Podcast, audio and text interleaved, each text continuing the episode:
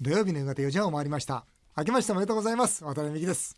そして番組スペシャルアドバイザーはこの方です。明けましておめでとうございます。テリー東ではいす、テリーさん今年もよろしくお願いいたしまよろすしくお願いします。えーさてテリーさん、はい。1月4日土曜日今年最初の放送です、ね嬉しいですね、えー今年もね頑張っていきたいと、はい。そう思うんですが、はい。さて毎年恒例のですね、今年の抱負をお互い色紙に書いてきました、はい。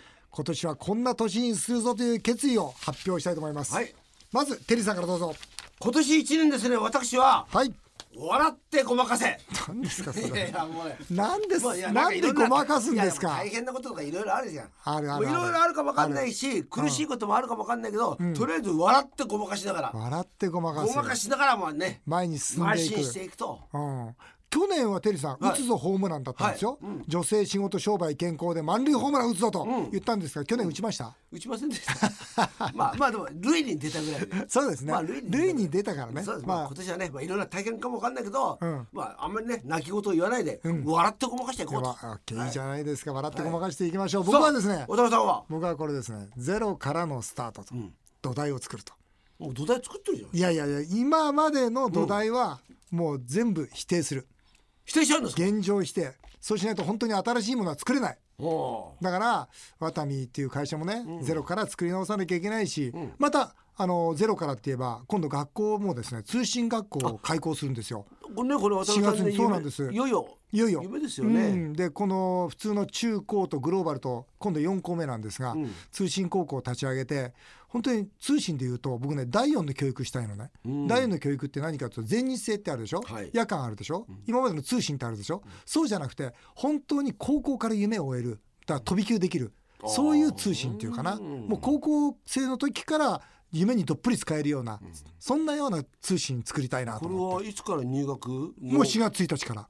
で今募集してます。はい、もう元 1, 春受付。月から1月から元首受付ですから。それどうやって調べればいいんですか？うーんと育文館夢学園通信でもいいですし、正式名称が ID 学園って言うんです。ID おはい。すごい ID ってのは育文館ドリームああ、ID 学園ってなってます ID ので。って言ってね、は野村監督の ID 野球みたいな感じいでなおかつそあなおかつアイデンティティっていうそのあなたの個性を大切にしますよっていうことで ID にかけてるんですけど、まあ ID 学園ということ ID で調べていただければ、えーいいと思います。じゃあ新しいそれこそ交渉とか。そうです。新しいね。新しいも全部できまして、はい。用意ドンなんです。じゃあぜひ皆さんもねえチェックしてください。そうなんです。去年僕はですね、実は人生本番こっから本番だぞって思ったんですね、本当にそのつもりでやってきましたし、はい。こっからもうゼロから作っていきたいと。29年、まあ、経営者で6年間政治家で、客観的にその経営っていうものを見ることができたと思うんですね、ん。ですから本当にこっから29年、もう一度その自分の思う経営自分の理想とする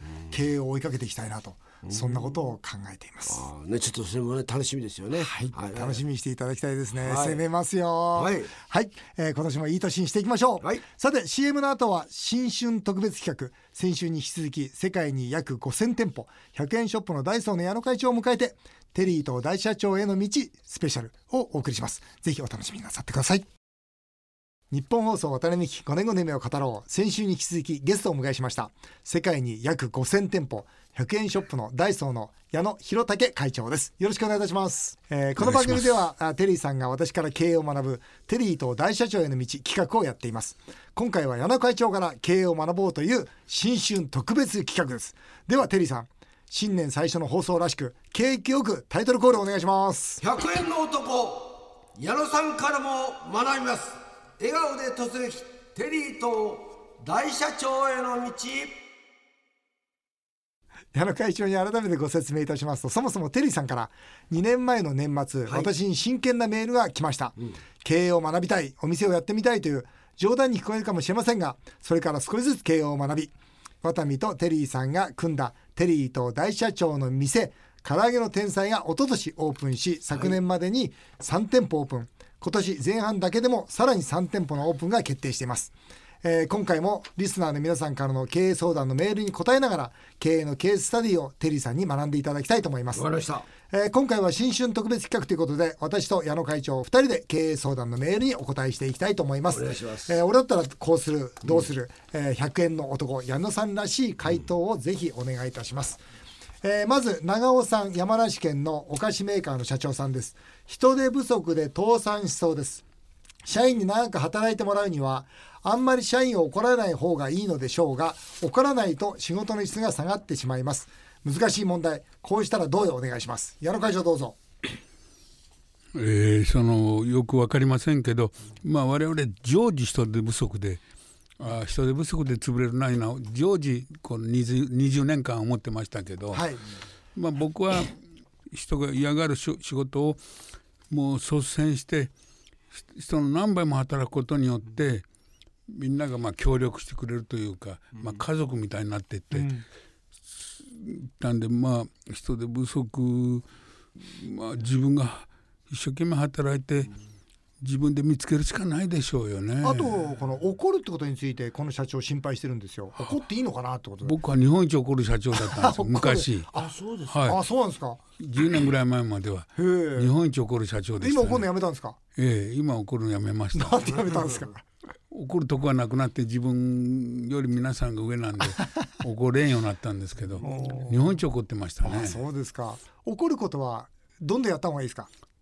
怒る以外に方法がないじゃないですか、うんうん、よくしていくには、うん、我が子僕は親父にも毎日何万一生から何万回これは勉強してこれ働けの 何万回聞きまして、何十万回、まあ、それがあるから今日こう働けるんでですね、それをもうどうしても怒るというのは親としての当然で、だから怒りますよね人間。はこの人心配。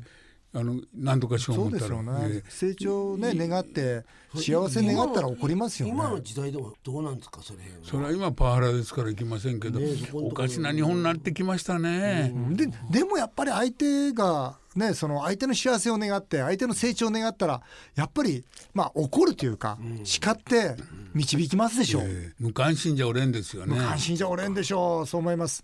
僕はですねこの質問についてはどんどん怒ってくださいと。ただし、僕の部下見てても思うんですけどなんていうか自分のなんていうか感情で怒ってる人っていっぱいいるんですね。で僕それはダメだと思うの、やっぱり相手の幸せ願ってそして相手の成長を願って怒るんであるならばパワハラなんて言われないですよ。ついてきますよ、と僕はそう思いますよね、はい、えー、荒川区の Y さんです、えー、建築資材会社経営の55歳の方です、えー、100%うちの社員が悪い取引上のミスをしてしまいました。相手側は取引をやめると言ってます。会社が潰れるかもしれません。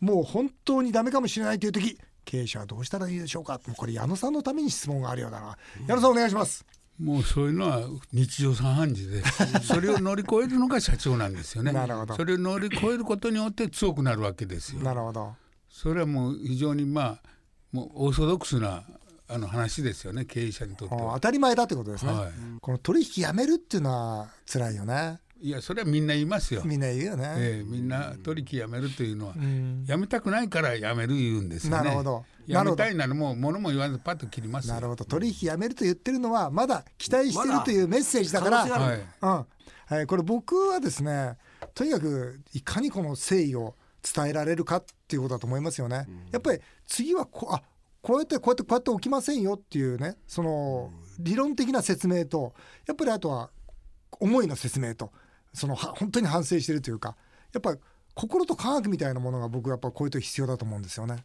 やっぱあともう一つ言えるのは取引やめるっていうのはその前の信頼残高ってすごく大事じゃないですか。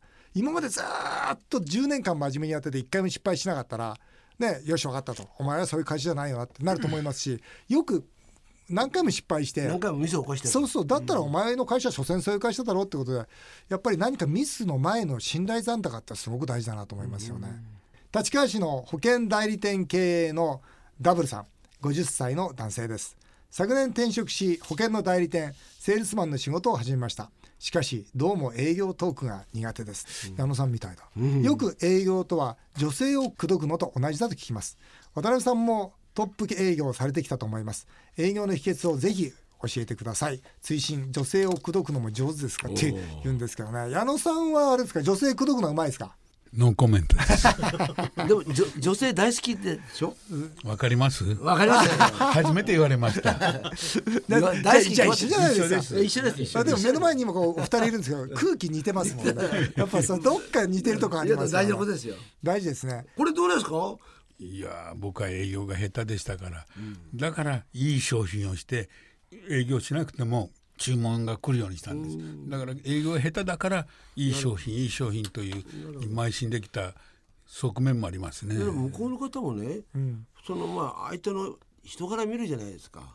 見る。そこのところでやっぱり矢野さんが、まあ、今言った口下手かもわかんないけども、うん、あこの人と取引していくのはいいなっていうそこのなんかフィーリングみたいなのってすごくあると思いますよ。あるんじゃないですか？営業トークって、うん、この方ね今営業トークが下手だとか言ってますけど、うん、営業トークって何？って逆に僕思うんですよ、うん、やっぱ自然が一番で、本当に思う、心から思うことを相手に伝えているその誠実さこそが本当に営業に必要なことだと思うんですよね。矢野会長もねベラベラベラベラ喋るわけじゃないですけどすごく伝わるじゃないですか。でまたそうやっていたずらを始めるんですけどそれ何ですかそれ？ちょっといいっていう。こういうの飲み屋でやってるでしょ。やってるやってる。あ分かった、あこれ。わけわかんない。あ面白い。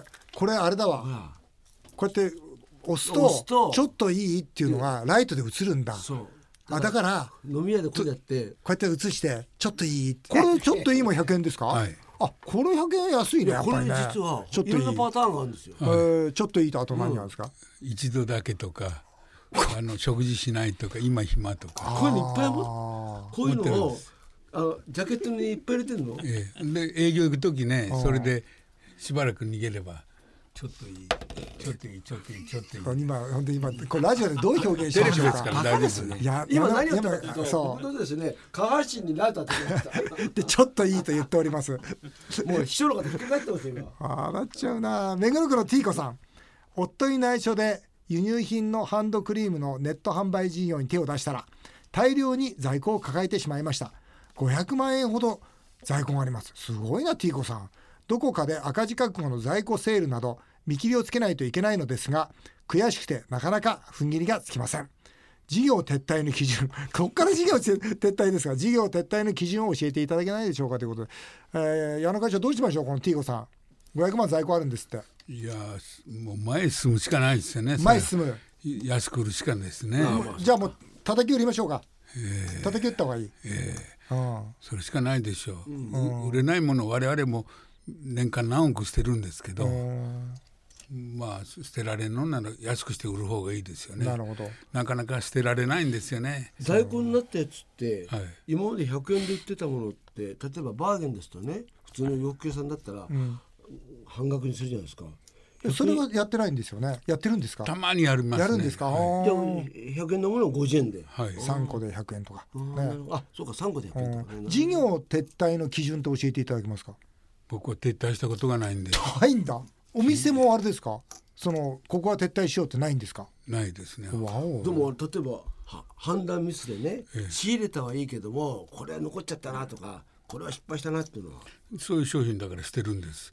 ほで店を出す時にすごい僕慎重なわけですよね、うん、いけいけどんどんじゃないです、うん、行くな行くないうが最初に出るんで、うん、あの大丈夫かいうが先に出るんで、うん、それで5500店舗なんで、ほとんど赤字の店ないんですよ。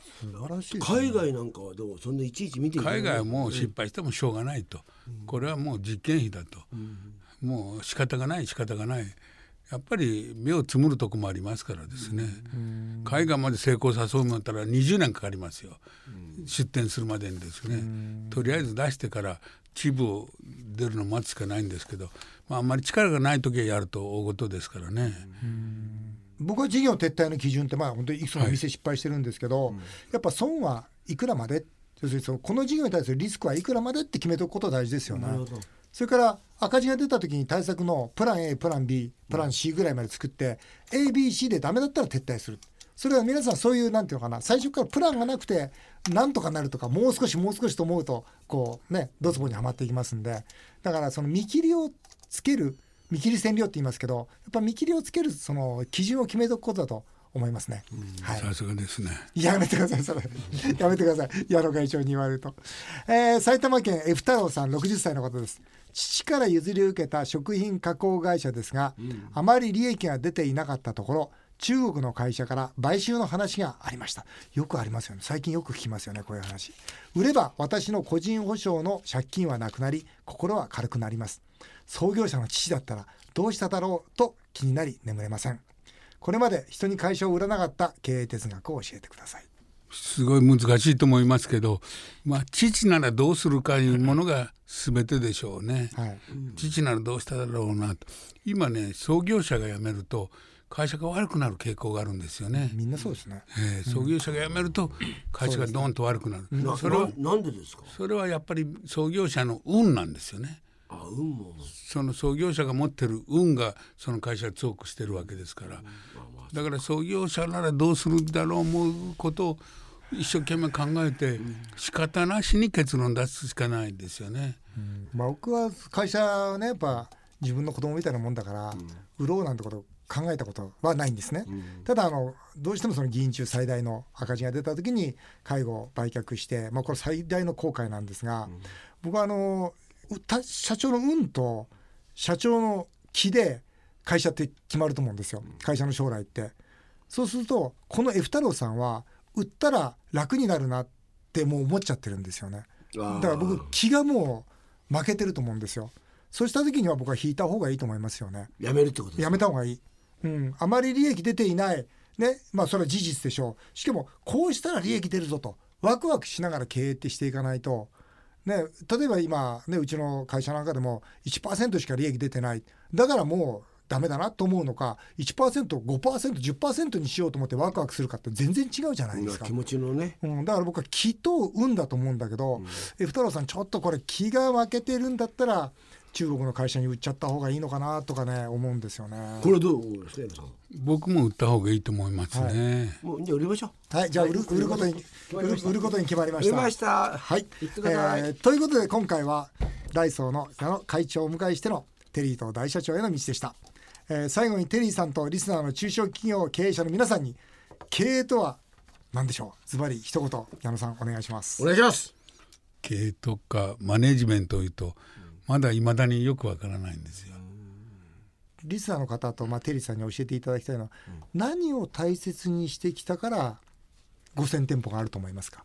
それだけ教えてください。まあ僕はあのいろんな恵まれないまあ夜逃げしたこととか火事になったりしたんで、はい、火事になった時にあの怖さで100円でも貯金せえと、うん、もう火事になったら日もさっちもいかんわけですお金がですね、うん、100円でも貯金せえと、言うて口すっぽ寄ったんが結果的には銀行さんも可愛いやつだなとお金を大切にする企業だ、うん、お金の神様も、この子は可愛い会社じゃ思うようになってくれたんだと思うんですよね。一歩一歩ですからね、はい僕はあのテリーさんにねあのアドバイスさせていただきたいのは、はい、今唐揚げ1個ね99円で売ってるじゃないですか。うん。99円をどうやって高く売るかもっと高く売りたいと思うのは普通の経営者なんですよ、うん、だけど宮野さんは違うんですよ。100円でどれだけいいものを出せるかということでそこに力を入れてるわけですよ。100円のものがいいものできたら200円300円で売ろうなんて考えてないんですよ。だから唐揚げの天才もですよ99円でもっと美味しいものを作ってくださいよ、はい、もっと喜ばれるものを作ってくださいよ。それが矢野会長の教えだと思います、えー、先週と今週2週にわたってゲストはダイソーの矢野弘武会長でした。ありがとうございました。ありがとうございました。さあ続いてはメールを紹介させていただきます、えー、文京区の J さんです。同じ年齢の梅宮達夫さんのニュースをテレビで見ている時妻と娘に俺が死んだら新しい男と結婚してくれと言ったらそういうのは梅宮さんみたいに男前で財産がある人が言うセリフだと 冷たく言われてしまいました。残念だな。渡辺さんテリーさんも死ぬ前に奥さんに言う最後のセリフ決めてますか？決めてる？あいやなんかねとっとと好きに生きてくださいって言います、ね、まあとっととっていうかまあそのねどうぞ好きに生きてくれと。どうぞもう本当ね僕のことはもう忘れてくださいって。あの、うん、そう思いますよね、うん、そうそう。僕ね言うセリフ決めてるの。あのね会社の株売らないでくれって。あの知ってます？割と創業家って、奥さん亡くなった後創業者が亡くなった後奥さんが株売って経営権がガタつくってすごく多いんですよ実は、だから会社の株売らなければ、え後継者に行くわけだからだ会社の株は売らないでくれ。多分ねでもね売らない、うん、だ大丈夫だと思うんですけどね。はい。三鷹市のアンディさんネットで会社にいてほしい名物社長ランキングというものがありました。1位はジャニー喜多川さん、え2位はスティーブ・ジョブス3位は松下幸之助でしたが渡辺さんテリーさんが人生で出会ったすごい社長ってどんな社長ですか？テリーさんいる？そんなに僕すごい人ってあんまりこんなね、うん、でもジャニーさんはいい人でしたね。あ本当、うん、ジャニーさんはまあ僕は分かりませんけども、うん、社長っぽくなかったですよね、まあ、演出家だったんで、うん、ずっと僕とは演出の話したんで、うん、あの社員としてはやりやすいんじゃないですか、うん、あ経営のこと言ってなかったから、今日のゲストのあのダイソーの社長さんも、なんかすごく僕は面白い。岡本太郎さんみたいな人で面白かったけどな。いやいや矢野さんは面白いよね矢野さんはね、うん、あ渡さん僕もねこれ振ってみた時、うん、僕は矢野さんってやっぱすごいと思うなって、うん、あの本当にねあの僕の講演一番前で聞いてくれて大体よ、だって広島で僕が講演会やってて一番前の席でメモ取りながら聞いてる、それ自体おかしいじゃん、ね矢野さんの方会社の方がはるかに売り上げが多いんだし。ねでもまあまあ真ん前で聞いててくれてそれで終わったら楽屋に飛んできてくれて「渡辺さんいいことやってるね」っつって。番組来てくれるでしょ、はい、渡辺さんが喋ってる時にちゃんとメモってました、ね、メモ取ってたよね、はい、本当だよね。で5,000万寄付するからさ、うん、カンボジアの子供たちのために使ってって、うん、で一言言って、うん、で帰っちゃったわけよ。で本当かなと思うじゃないですか。ねあまりにもそのスパッとしてるんで。かっこよすぎますよね、うん、そしたらそのすぐ秘書からご連絡があって、あのいつどこにどうやってお金を入れたらいいでしょうかと矢野が申しておりますって来たからすごいなと思って。そういう時ってあのうちの口座番号教えて教えます。それだそれだけは教えたくないとそう思います、はい、えー、あっという間にお時間になってしまいました。以上メール紹介でした。テリートさんまた来週もよろしくお願いいたします。日本放送渡辺美希5年後の夢を語ろうこの番組では渡辺美希さんそして番組スペシャルアドバイザーのテリー東さんへのメールをお待ちしています。そして今週は渡辺美希さんとテリー東さんからお年玉プレゼントです。ワタミとテリー東さんが組んだ唐揚げの天才から1000円のお食事券を10名様にプレゼントします。唐揚げの天才は梅屋敷矢口の私亀有の駅前にお店があります。今年2020年も続々出店が決定し現在フランチャイズオーナーも募集中です。1個99円の揚げたて唐揚げとテリー東さんのこだわりの卵焼きが名物です。番組の感想と合わせてぜひメールでご応募ください。メールアドレスはアルファベットで夢数字で5夢5アットマーク 1242.com までどんどんお送りください。お送りしてきました日本放送渡辺美希5年5年目を語ろう、えー、皆さんの感想もメールでお待ちしております。お相手は渡辺美希でした。